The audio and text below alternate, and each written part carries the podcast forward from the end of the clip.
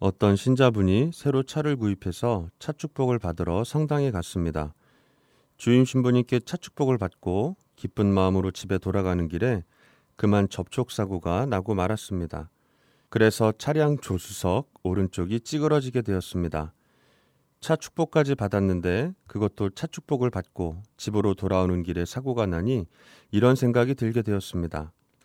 아까 보니까 신부님이 조수석 오른쪽에 성수를 덜 뿌리시는 것 같던데 그래서 사고가 난 건 아닐까? 가서 예물을 다시 돌려달라고 할까? 너무 속상한 마음에 그럴 수도 있겠습니다만 차 축복을 받았다고 해서 영화에서처럼 강력한 보호막이 쳐져서 절대로 사고가 나지 않는다는 것은 아닙니다. 차 축복은 칠성사와는 달리 하느님의 축복을 비는 것이기에 매사에 기도하는 마음으로 조심히 운전해야 합니다. 물론 나만 조심한다고 해서 사고가 안 나는 것은 아니긴 합니다만 축복을 받은 만큼 더 주의를 기울여야 합니다.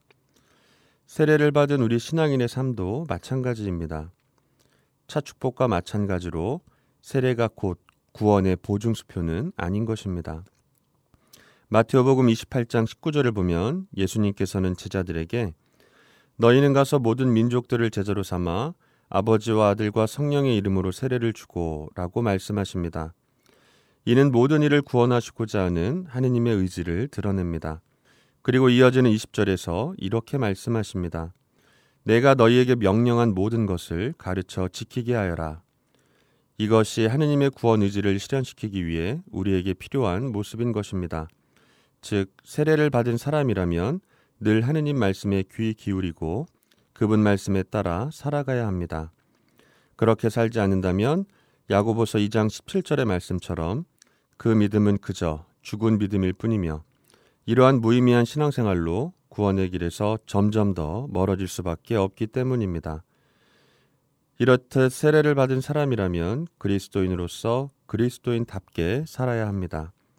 오늘 복음 말씀에서 예수님께서는 표징을 요구하는 사람들에게 요나 예언자의 표징밖에는 어떠한 표징도 받지 못할 것이라고 하시면서 심판 때에 니네베 사람들과 남방 여왕이 함께 다시 살아나 이 시대를 단죄할 것이라고 말씀하십니다.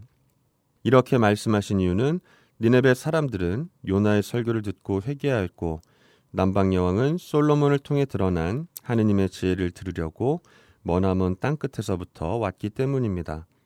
이들은 모두 이방 민족이었습니다. 그럼에도 그들은 하느님의 말씀에 또 그분의 지혜를 따르는 삶의 모습을 보여주었던 것입니다.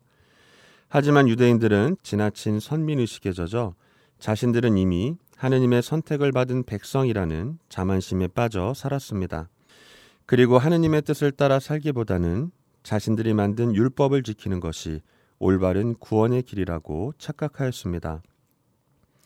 유대인 중에서도 소위 하느님과 더 가까운 자리에 있다고 자부하던 율법학자들이나 바리사이들과 사제들은 율법을 잘 모르거나 지키지 못하는 삶의 굴레에 놓일 수밖에 없는 사람들을 죄인으로 단죄하기까지 했습니다. 그래서 예수님께서는 니네베 사람들처럼 하느님의 말씀을 따르지 않으면 남방 여왕처럼 하느님의 지혜를 구하려는 노력을 하지 않으면 하느님께로부터 선택된 백성이라는 그들의 지위가 그들의 구원에는 아무런 소용이 없다고 말씀하시고 계신 것입니다. 신앙인으로서 여러분의 삶의 모습은 어떻습니까? 세례를 받은 사람으로서 그리스도인답게 살아가고 있습니까?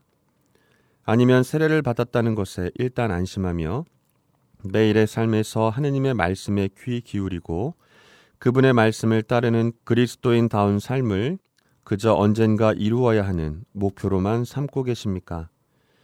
지금 이 순간을 그리스도인답게 살지 않는다면 하느님의 구원이 결코 우리의 것이 될 수 없다는 사실을 기억하시면서 오늘도 소중하고 행복한 하루 되시길 빕니다.